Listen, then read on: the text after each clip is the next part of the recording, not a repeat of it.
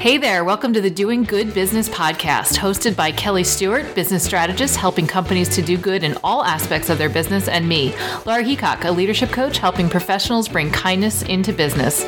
Doing Good Business is a podcast for leaders who want to bring their whole selves to work and create companies that make a real difference in the world. Hey everyone, welcome back to Doing Good Business. I cannot believe it is already almost the end of January 2019. Kelly and I are so excited to have our guest today, and I will actually let Kelly tell you a little bit about her, and then you can hear more about her as well. Kel? Thank you, Laura. I appreciate that.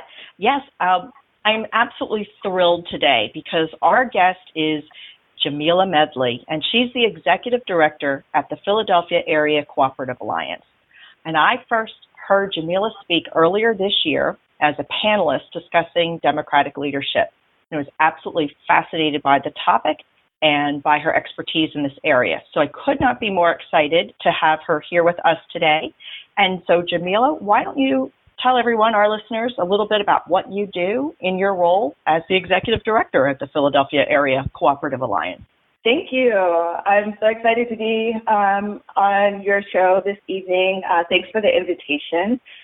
So, the Philadelphia Area Cooperative Alliance, otherwise known as PACA, is a nonprofit and a co op of co ops.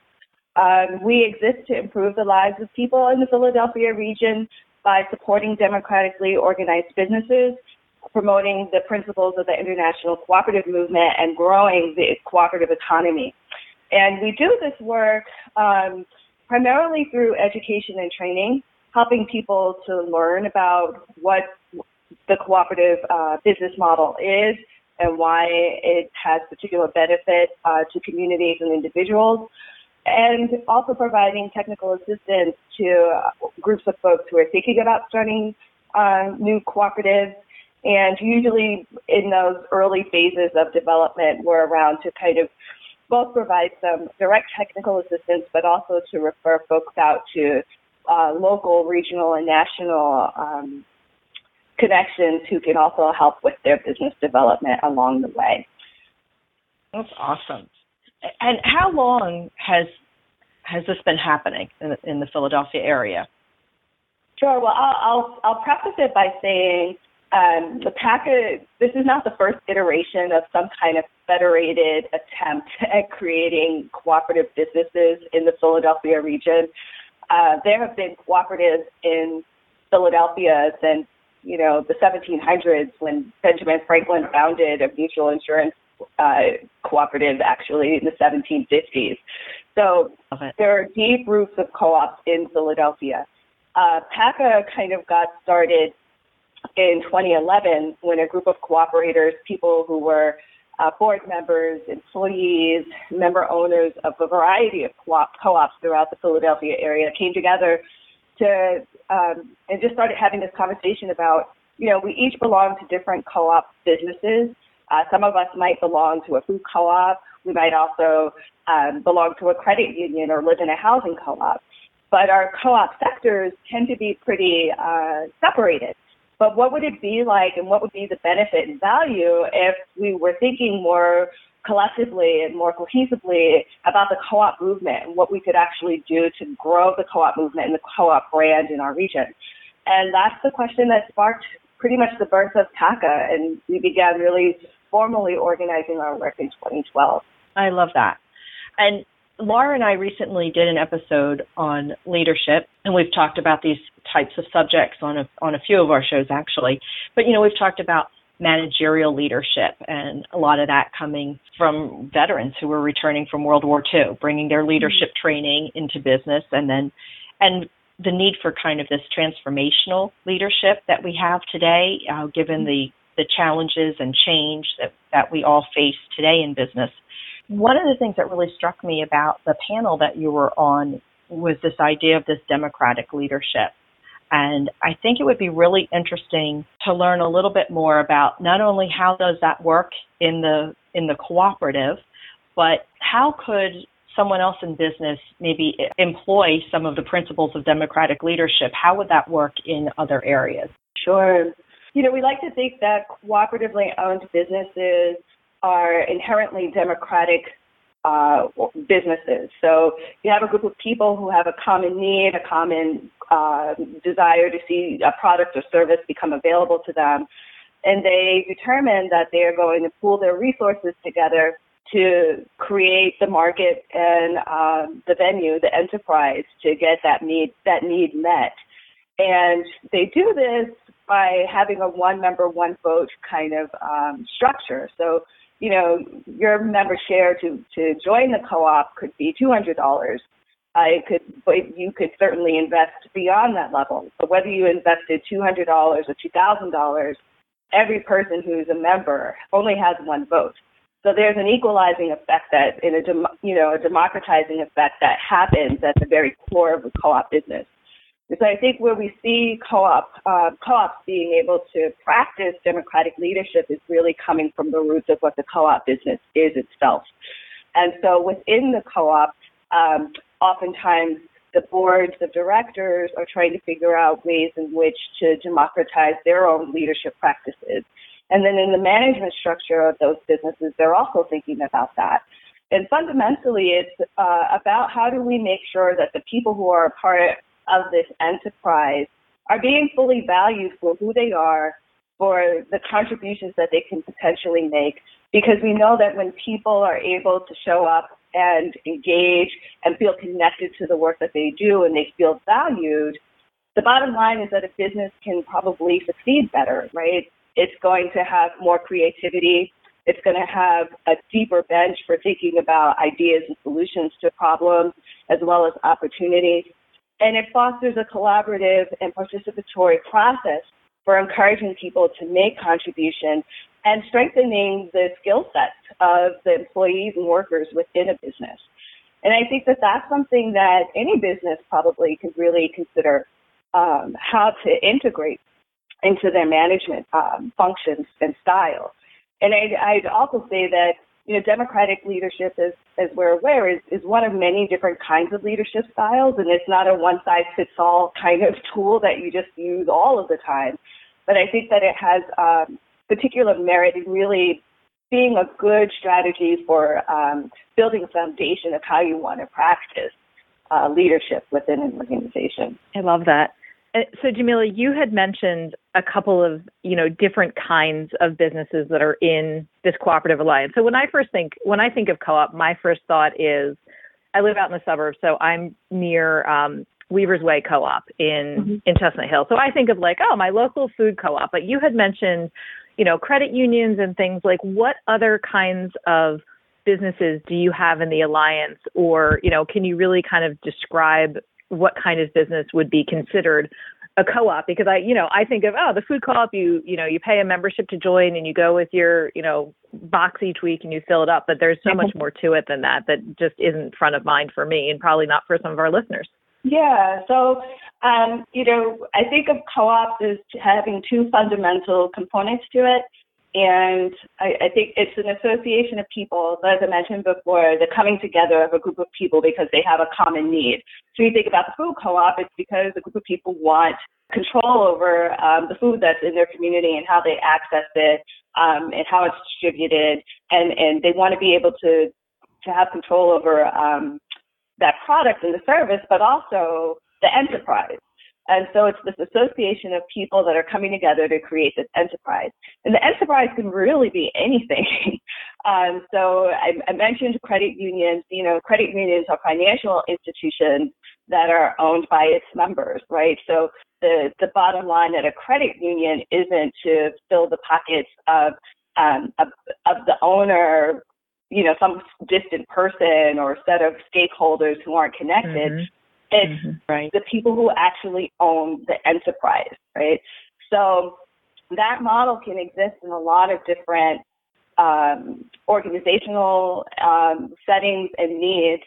So, and a lot of workers, you know, the emergence of worker-owned cooperatives is really um, growing, a growing sector in our movement right now, where people are thinking, you know, traditionally, and lots of folks, when you think about uh, immigrant communities? Are you thinking about people who were formerly incarcerated who have a, hard time accessing the traditional job market? What happens mm. when those folks pool their resources together and determine to create their own job, right? It's much easier mm-hmm. in some ways to consider capitalizing a business with other people than trying to do it on your own, right? And then to be able to determine for yourselves um, and amongst yourselves how are we going to pay each other? What uh, pay ourselves? Um, what's our value proposition to our customer base? Um, how are we going to make decisions together? And, and how can we do that and distribute um, that power and that leadership amongst ourselves in a way that helps everyone be included, right? And so there's right. high inclusion. Um, it's an equitable framework, right, where people are often thinking about how do we ensure that the most marginalized and most vulnerable within our, our community are best served through the decisions that we're making by making sure that they're at the table and they have voice. And cooperatively owned businesses provide those opportunities for people to get their needs and services met you were talking a little bit earlier, and even in that answer that you just gave me, which was so helpful, thank you, about mm-hmm. democratic leadership. And I'm curious, as you know, so you're a leader yourself. You are the executive director. How do you incorporate the the co-op principles and the principles of domestic leadership into democratic leadership? Sorry, into mm-hmm. your own staff and your own work as a leader. What do you notice some things that you're doing, or you know, what do you try and use as guiding principles for your own teams? I think some of the things that have been really important for me is, I, you know, I think about I don't like to have to do all of the things. So I, I'm always trying to figure out, well, how do I delegate out? hashtag hashtag all the things. Kelly and I have been known to say, yeah, like yeah, right. all the things. Mm-hmm. And so it really makes my job easier as a leader when I can provide other leadership opportunities for the folks on my team, right? So that right. if I, if, you know, we're hiring people because they have good skills, um, we value and understand the integrity that they're bringing to their work. Uh, we understand their competencies. And, you know, as is true for anyone, everybody has learning curves, right?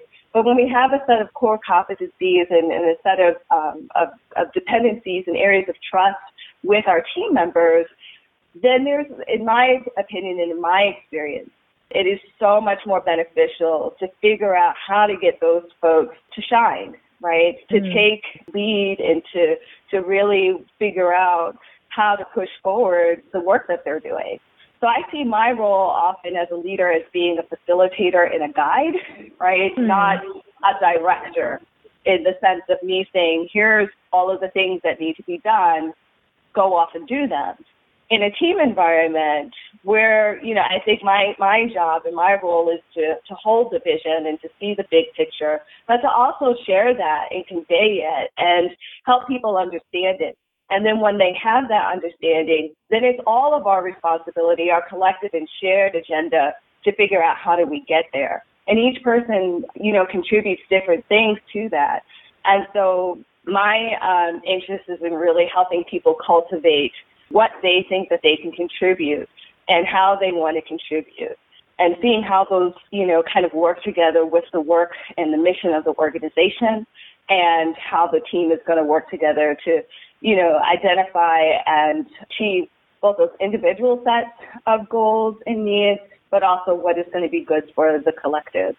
And so I try to stay out of the way by telling people mm-hmm. what to do and really try to get people to explain to me what do they see the needs are and, mm-hmm. and how mm-hmm. can we approach it. So my curiosity and my interest in, you know, trying to figure out what are the right questions to be asking of my team so that they can be, you know, the best performers uh, in the work that they need to do. I love that I so much because one of the the biggest things that I notice in I think this comes up mostly in in new leaders. They get first of all, it's very hard to delegate, and second of all, they don't. You know, that discomfort of delegating often causes them to just like almost give orders and not explain. And people crave what you just described, which is to understand, exactly.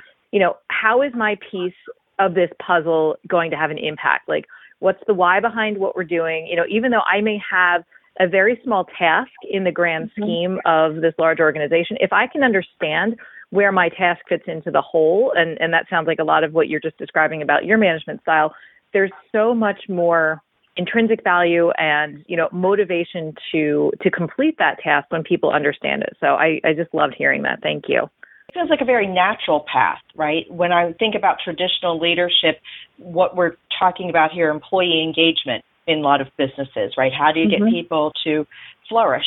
And so many times, you know, we've seen it where that's forced or contrived or in some way mm-hmm. because in traditional leadership, the leader feels like I need to have all the answers.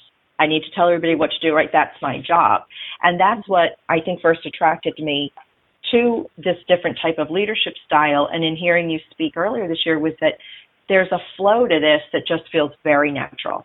And I love the way you described it, you know, to, to guide them, that you're holding the vision, right? You, you, someone yeah. has to have that, but then you're letting people step up and kind of seek their natural level using their mm-hmm. strengths, right? Mm-hmm. Their talents to the best of their ability under that bigger vision or in support of that bigger vision. That's right. I mean, I think, you know, when you have a job and you're coming to work every day, nobody wants to waste their time someplace. right.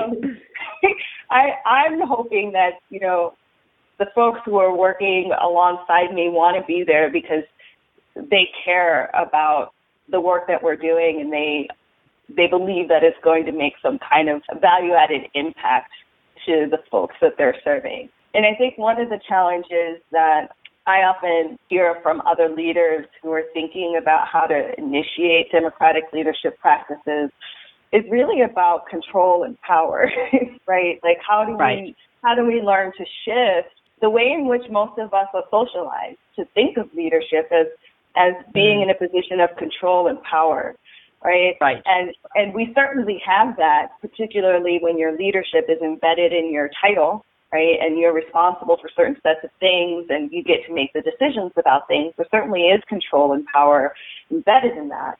But the opportunity in it is that you can share it with other people. and so, you know, figuring out what are you willing, you know, even in talking with, um, you know, entrepreneurs or, or folks who own their own businesses and um, have small teams and are trying to figure out how do they let go a little bit, right? They're not quite ready to say I'm not going to be in control or in charge anymore, but they are starting to recognize the benefit to their bottom line and to the mm-hmm. satisfaction of their employees of being able to figure out how do we share this. And I think some of this is about figuring out how to have these conversations uh, amongst leaders internally for themselves about what am I willing to kind of give up to create this environment, right? And what am, how am I willing to be adaptable and flexible um, with what I've learned and what I've, I've experienced to make this transition of, and this possibility available for everyone. And you said something earlier too that really um, struck me that you let your own curiosity be your mm-hmm. guide in some of this. And I think that's phenomenal. And to me, that's something that maybe we don't pay enough attention to in business. And I love to hear that, that you're just kind of, again, naturally thinking that way, right? Where, where's my curiosity leading me? In addition to this natural curiosity that you mentioned about you know you you let your curiosity guide you where you're going with um, with some of this leadership what would be other types of leadership skills in addition to letting go that you would recommend to somebody who is either you know just specifically considering moving toward, towards a co-op model or mm-hmm. somebody who's just you know specifically trying to broaden their leadership skills and maybe migrate towards this type of democratic leadership style? Yeah, I think at the base of this, um, there needs to be really good communication available uh, within the team, amongst the team members, and between the, the leader and the individual team members.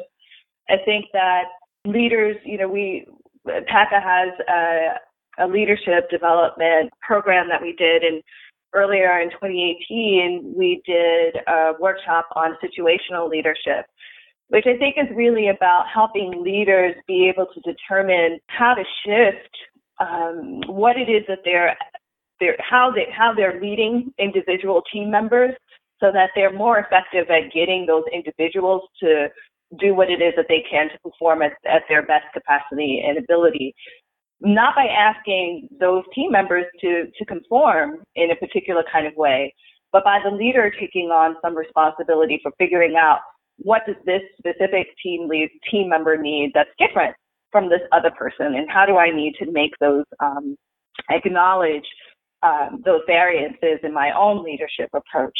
I think another thing is that you have to have really good process. I think um, people who are doing democratic leadership and are participating in democratic processes of all different kinds, there really has to be, a, a, you know, some strong, agreed upon process that also is a little bit nimble, so that if the process isn't working, people can, you know, move towards something different, and there's there's room for people to talk about what's working and what's not working in it. And again, I, I think that the leader also has to be an expert facilitator, right? So being able mm-hmm. to understand and read the room and and draw out from folks what what is needed, um, being able to see where there might be tensions, being able to uncover um, spaces that haven't been addressed yet, and you know, and, and guiding people to really come into into the space with them.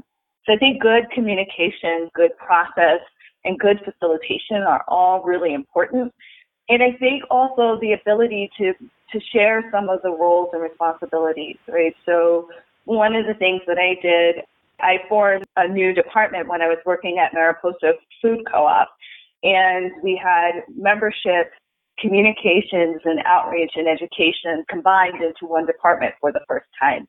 And we started having our departmental meetings with me facilitating and setting agendas for every single one of these meetings. And then when I was meeting with each of the individual staff persons, I was also creating agendas and facilitating those meetings. and at some point I realized this isn't really helping anyone. and so we began to transition. Once people began to feel more comfortable in their role, we then began to set up different expectations so that individual team members took on responsibility of preparing agendas and facilitating our staff meetings. And when I had my mm-hmm. one-on-ones with my team members, I tried to frame them so that they weren't for me, for you to give me an update about what you're doing. These meetings, these one-on-ones are for you so that you can get from me what it is that you need to be able to do your work. so oh, I love it. Um, how I love that too. How do we orient you know, the work and the vision and, and, and, and the space around leadership so that it's really cultivating and bringing out the opportunities and, and the potential within our team members. And I did, love that. I did just, your team sorry, respond to that? I'm yeah. sorry, Laura. no, go because I want to know the answer to that. I mean, you know, when with the first person who was on staff, I was like, oh, this is going well. And then when we brought the next person on, right when we first started meeting, I set it up as the expectation. I said, we're going to meet every week, and for the first month or so, I'm going to set the agenda and we'll continue to talk about this. But as time goes on, I expect that you'll be able to come to me with what you need to get out of this meeting. And so, you know, you can ask me, we, we can talk about creating a shared agenda, um, but I, I'm going to expect that this is the space and the time that you have with me and that I can be available to support you. So you're going to need to let me know what you need from me in this 90 minutes that we're going to have or whatever. And so we right. worked towards that. It wasn't an automatic or an immediate thing, but we were able to build. For some of some folks, it might have meant I needed to help them figure out how to create an agenda or figure out how to prioritize what was important to talk about. And so that over time, those things became clearer and they were able to better manage because they had a better understanding of their own work because they were forced to, to really analyze it for themselves and it wasn't so prescribed. I love that. In the coaching world, we call that co-creating the relationship and it's just like I'm just so tickled to hear you know all of these overlaps you know one of the first things mm-hmm. that i say to a new client is you know this is your time we're going to be here together but this is co-created and and you know we're going to look at your goals and things like that but it's it's their time and just the the principles of exploring curiosity and letting go of things it's it's exciting and i'm wondering you know i hear so clearly the benefits to to the employees and and i'm curious mm-hmm. what do you see resulting in the business um, kelly i'll borrow your macro hat for a second because i know you love sure. the the results side and and the measurable uh-huh. side what are some of the measurable things jamila that you've seen in some of the businesses in the organization I think some of the things I can speak to um, in my own experience is, is seeing, you know, less turnover in certain mm-hmm. um, roles. The the fostering of really strong team dynamics, right? Which meant that I, I almost want to talk about it as succession planning. I can remember at one point with this new department that I had formed, I was pregnant and one of our other teammates were pregnant, and our our parental leaves were back to back, and so right. we had to strategize how how is our team going to be available to keep our work going for the department without me and then without mm-hmm. the both of us and then without her oh, wow. for four to five months right? And part of that work was around really being able to boost people's confidence as well as their competencies around being able to do the work and to be relying on each other to hold it together. So i think that that sense of collectivity and collaboration really helped people not feel like they were isolated or on their own when they had problems, but they had people mm-hmm. that they could work with and talk to so that balls didn't drop and things just didn't get done because people felt like they didn't have anywhere to go or they were too afraid to turn somewhere. It meant that people right. could still continue to be productive, they could still contribute continue to contribute. And even though the both of us were gone and you know, when we got back, nothing, you know, for the most part, they didn't miss a beat, right? So mm-hmm. right. I was like, did I just work Which my is great. out of a job? Which is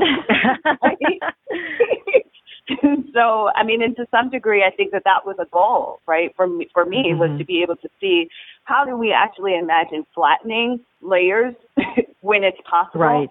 And I think that that was one a really great opportunity to experiment with that, where we got to see, you know, what are some of the things that when I came back, I was like, oh, well, you all can, are are really effective at doing X, Y, and Z. I don't really need to play as much a role in that anymore, right? Mm-hmm. So that freed me up to be able to do other kinds of of things with my own work.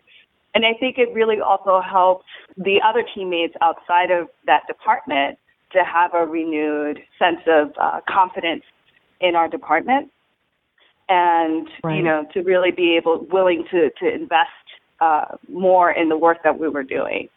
Well, this could almost be a Valentine's Day show because I want to say again, I love that um, because there's so much of this that I love, and and you know, and what you said in preparing people for the leave to boost their confidence and their competencies.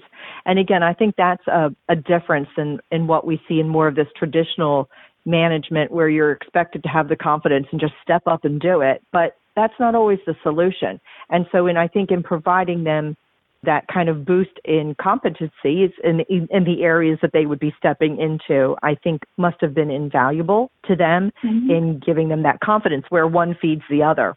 Right. And it's almost like while you were gone, it, it was making me think of neural networks, right? They're constantly forming, unforming, reforming. And this mm-hmm. gave your team, again, a really organic way of doing that that you didn't see as a deficit when you came back. You saw it as, oh, great, this is opportunity. I don't need to be involved in that anymore. And these are things that we see, Laura and I see it all the time, right? That businesses traditionally struggle with because the mm-hmm. the norm has been you know, we have to have the answers. You know, it all has to begin and end with me. I've got to be directing slash controlling, and and that's where I think we run into a lot of the problems where we see higher turnover, lack of engagement, and all of those things. So I could not be happier that you were able to be with us today, so that we could really get a, a completely different perspective about something that's working, working well, and um, inspiring it is genuinely inspiring. I think that, you know, mm-hmm. Jamila, you briefly hit on something that, you know, you came back and you thought like, oh my gosh, did I like manage myself out of a job? And I think that's really the fear. And I think that's why people so often don't tap into curiosity and they do try and, you know, maintain that like tightly controlled managerial style. But what's mm-hmm. actually true is that when you come back, you actually get to be more visionary and more strategic and all of the things that leaders are quote unquote supposed to be. But most often mm-hmm. we hear they just don't have time. Like, I don't have time to think strategically. I have all of these paragraphs that I have to check the grammar. Uh, you know what I mean? Like, so. Yeah it's it's wonderful and refreshing to hear it in in practice and and I know that Kelly and I are just so aligned in our thinking and so thrilled to have you here today. So thank you very, very much. Well, thanks so much for the opportunity to talk. It's helping me as I'm going into the new year with a couple of new team members um, to also be thinking about how to remember to reapply and really check in on myself more about you know continuing this work and and picking back up some of these pieces that I haven't had to use in a while because my team dynamics shifted. But mm. um, I'm really excited to have this conversation at the beginning of the year. So thank you. Awesome. Thank you. So where can people what is if there's anything exciting for PACA that you have that you're looking forward to in in 2019 or we'll obviously we'll link to the PACA website in our show notes, but if there's anything that you want to share, please do. Yeah, I would suggest ask also, you know, visit our website, uh, sign up for our newsletter, follow us on Facebook and Twitter. We're at Philly Co-ops, and that's just Philly C O O P S. We're excited about 2019. We're going to be doing a new series of leadership development workshops, a lot of it grounded in this work around democratic leadership principles. Um, and so we're going to be doing that again with um, Culture Works of Greater Philadelphia. We're looking forward to doing that. And if you're interested in learning more about cooperatives, what they are, um, whether or not you want to start one or you want to figure out how to support them, do follow us and you know check out our website, sign up for our newsletter again, so that you can keep up with events and activities that we'll be having throughout the year. Thank you again so much. Uh, we'll note the Facebook and Twitter, Philly Co-ops, in our show notes. And Jamila Medley, thank you so much for joining us from the Philadelphia Area Cooperative Alliance. Thank you. All right. Take care. Thank you again. Thanks so much for listening to this episode, and we would love to hear from you. Send your comments, your questions, suggested topics to podcast at doinggoodbusiness.com. If you'd like, visit our website of the same name, doinggoodbusiness.com. Remember, you can always rate and review us wherever it is that you listen to your podcast. Feel free to share it. Until next time, we encourage you to take one small step toward doing good business.